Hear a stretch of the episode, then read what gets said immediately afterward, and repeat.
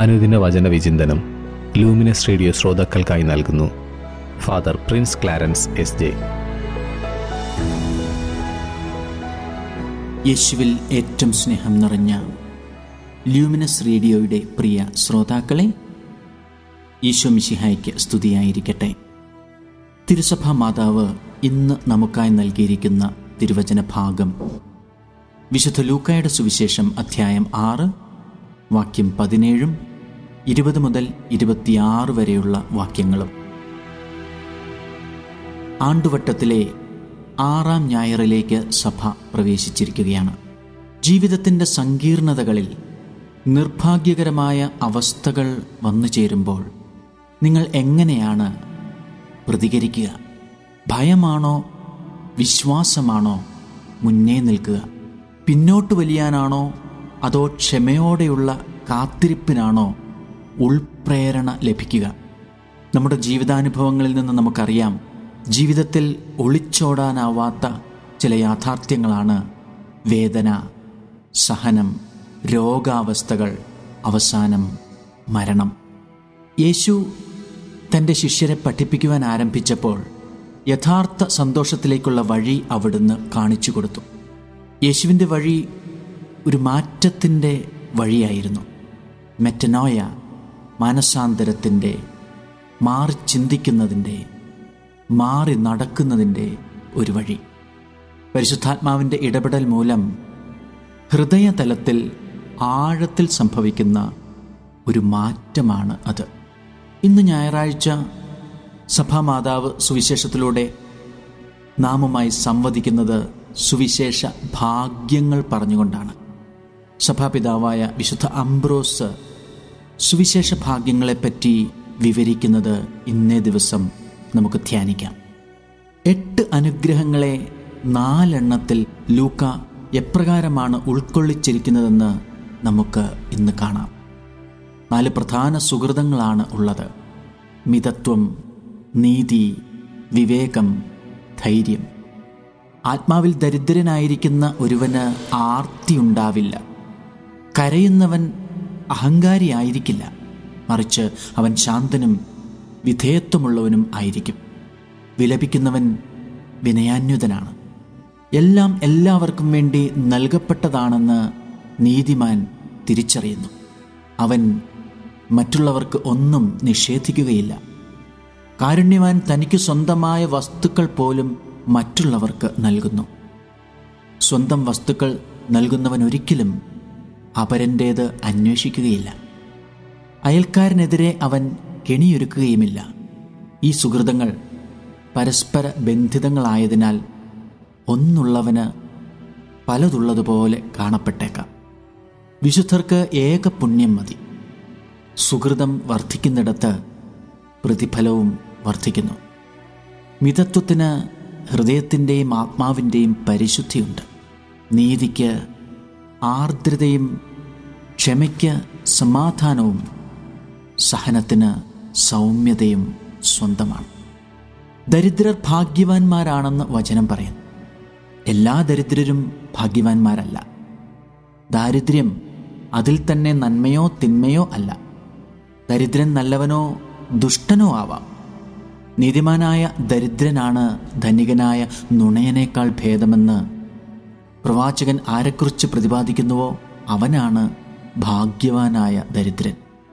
ദരിദ്രൻ നിലവിളിക്കുകയും കർത്താവ് അത് കേൾക്കുകയും ചെയ്യുമ്പോൾ അവൻ ഭാഗ്യവാനാകുന്നു. അതിക്രമങ്ങളിൽ ദരിദ്രനായ മനുഷ്യൻ ഭാഗ്യവാനാണ്. തിന്മകളിൽ ദരിദ്രനായ മനുഷ്യൻ ഭാഗ്യവാനാണ്. ഈ ലോകത്തിന്റെ അധിപന് അതായത് സാത്താന് ഒന്നും കണ്ടെത്താനാവാത്ത ദരിദ്രൻ ഭാഗ്യവാൻ. ധനികനായിരിക്കെ നമുക്ക് വേണ്ടി ദരിദ്രനായി തീർന്നവനെ പോലെയുള്ള ദരിദ്രൻ ഭാഗ്യവാൻ. ആത്മാവിൽ ദരിദ്രർ ഭാഗ്യവാന്മാർ എന്ന് പറയുമ്പോൾ വിശുദ്ധ മത്തായി ഇത് വ്യക്തമായി വെളിപ്പെടുത്തുന്നുണ്ട്. ആത്മാവിൽ ദരിദ്രനായവൻ ഗർവ് കാട്ടുന്നില്ല. അവൻ സ്വന്തം മനസ്സിൽ ഔദ്ധത്യം ഭാവിക്കാറുമില്ല. ഞാൻ എല്ലാ പാപവും ഉപേക്ഷിച്ച് ലാളിത്യത്തിൽ സംതൃപ്തി കണ്ടെത്തുമ്പോൾ ഈ സുവിശേഷ ഭാഗ്യം ഒന്നാമതാകുന്നു. എന്റെ സ്വഭാവത്തെ ക്രമീകരിക്കുക എന്നത് മാത്രമാണ് അവശേഷിക്കുന്നത്. ഞാൻ ശാന്തശീലനും സൗമ്യനും അല്ലെങ്കിൽ ഭൗതിക വസ്തുക്കളുടെ അഭാവം എന്ത് മേന്മയാണ് എനിക്ക് നൽകുക? സമ്പത്തിന് അതിന്റേതായ വശ്യത ഉണ്ടെങ്കിലും പുണ്യപരിശീലനത്തിന് കൂടുതൽ ആകർഷകത്വമുണ്ട്. പുണ്യത്തിന് ദരിദ്രന്റെ സംഭാവനകൾ ആവശ്യമില്ലെങ്കിലും അതുതന്നെയാണ് ധനവാന്റെ ഔദാര്യത്തെക്കാൾ കൂടുതൽ പ്രശംസിക്കപ്പെടുന്നത്. സമ്പത്തുള്ളവരെ അല്ല അത് ഉചിതമായി ഉപയോഗിക്കാൻ അറിയാത്തവരെയാണ് അവിടുന്ന് വിധിക്കുന്നത്. അതീവമായ ആർദ്രതയോടെ നൽകുന്ന ദരിദ്രൻ കൂടുതൽ ശ്ലാഘനീയനാണ്. ഇല്ലായ്മയുടെ ഓടാമ്പലുകൾ അവന് പ്രതിബന്ധം തീർക്കുന്നില്ല. ഉപജീവനത്തിനുള്ളത് മാത്രം മതിയെന്ന് അവൻ കരുതുന്നു. ലഭിച്ചതിനെല്ലാം ദൈവത്തിന് നന്ദി അർപ്പിക്കാത്ത ധനികനായ വ്യക്തി കൂടുതൽ കുറ്റക്കാരനാണ്. പൊതുവായ ഉപയോഗത്തിന് നൽകപ്പെട്ട സമ്പത്ത് അവൻ വ്യർത്ഥമായി ഒളിച്ചു വയ്ക്കുകയും കുഴിച്ചിട്ട നിധിപേടകങ്ങളിൽ അവനത് മറയ്ക്കുകയും ചെയ്യുന്നു. അതിക്രമം സമ്പത്തിലല്ല മനോഭാവത്തിലാണ് അടങ്ങിയിരിക്കുന്നത്. പ്രിയമുള്ളവരെ ഒരാൾക്ക് സന്തോഷമില്ലാതെ ജീവിക്കാൻ സാധിക്കുകയില്ല. അതിനാലാണ് സാഹചര്യം മൂലമോ അവന്റെ പ്രവൃത്തികൾ മൂലമോ ആത്മീയ സന്തോഷം നിഷേധിക്കപ്പെടുമ്പോൾ അവൻ ലൗകിക സന്തോഷങ്ങളുടെ പിറകെ പോകുന്നത്. ഇന്ന് ഒന്നാം വായനയിൽ ജെറമിയയുടെ പുസ്തകം അധ്യായം പതിനേഴ് വാക്യങ്ങൾ ഏഴും എട്ടിലും ഇങ്ങനെ പറയുന്നു. കർത്താവിൽ ആശ്രയിക്കുന്നവൻ അനുഗ്രഹീതൻ. അവന്റെ പ്രത്യാശ അവിടുന്ന് തന്നെ. അവൻ ആറ്റുതീരത്ത് നട്ട മരം പോലെയാണ്. അത് വെള്ളത്തിലേക്ക് വേരൂന്നിയിരിക്കുന്നു. അത് വേനൽക്കാലത്തെ ഭയപ്പെടുന്നില്ല. അതിന്റെ ഇലകൾ എന്നും പച്ചയാണ്. വരൾച്ചയുടെ കാലത്തും അതിന് ഉത്കണ്ഠയില്ല. അത് ഫലം നൽകിക്കൊണ്ടേയിരിക്കും. ഇന്ന ദിവസം നമുക്ക് പ്രാർത്ഥിക്കാം. കർത്താവായ യേശുവേ അങ്ങയ്ക്ക് വേണ്ടിയുള്ള ദാഹത്താൽ എന്നെ നിറയ്ക്കണമേ. അങ്ങ് എന്നിൽ നിറഞ്ഞ് പരിശുദ്ധാത്മാവാകുന്ന ജലത്തിൽ എന്റെ വേരുകൾ ഓടി നിത്യാനന്ദത്തിലേക്ക് പ്രവേശിക്കുവാൻ ഞാൻ നയിക്കപ്പെടുമാറാവട്ടെ. ഏവർക്കും നല്ല ഒരു ഞായറാഴ്ച ആശംസിക്കുന്നു. ദൈവം നിങ്ങളെ അനുഗ്രഹിക്കട്ടെ. കൃപയേറും എൻ കർത്താവേ കൃപമേൽ കൃപ തരിക. കൃപയേറും എൻ കർത്താവേ കൃപമേൽ കൃപ തരിക.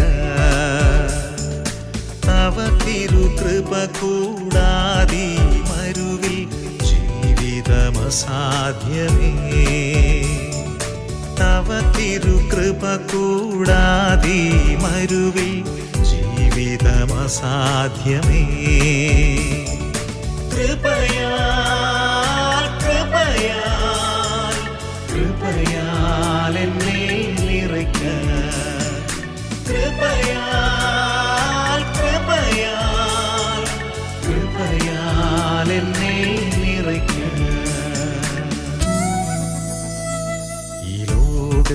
ഞാനായിടുമ്പോൾ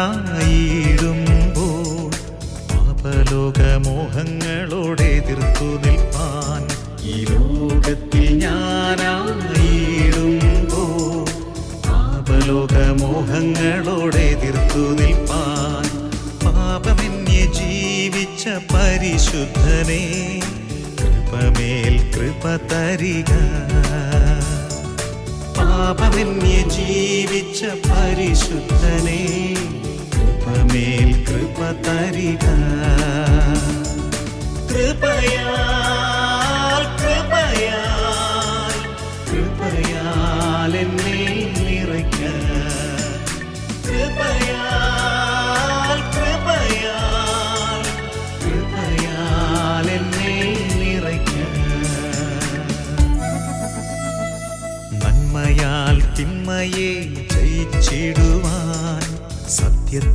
പാതയിൽ മുന്നേറിടാൻ നന്മയാൽ തിന്മയെ ജയിച്ചിടുവാൻ സത്യത്തിന്റെ പാതയിൽ മുന്നേറിടാൻ നല്ല പോർ പൊരുതി ഓട്ടം തികപ്പാൻ കൃപമേൽ കൃപയരുൾക നല്ല പോർ പൊരുതി ഓട്ടം തികപ്പാൻ കൃപമേൽ കൃപയരുൾക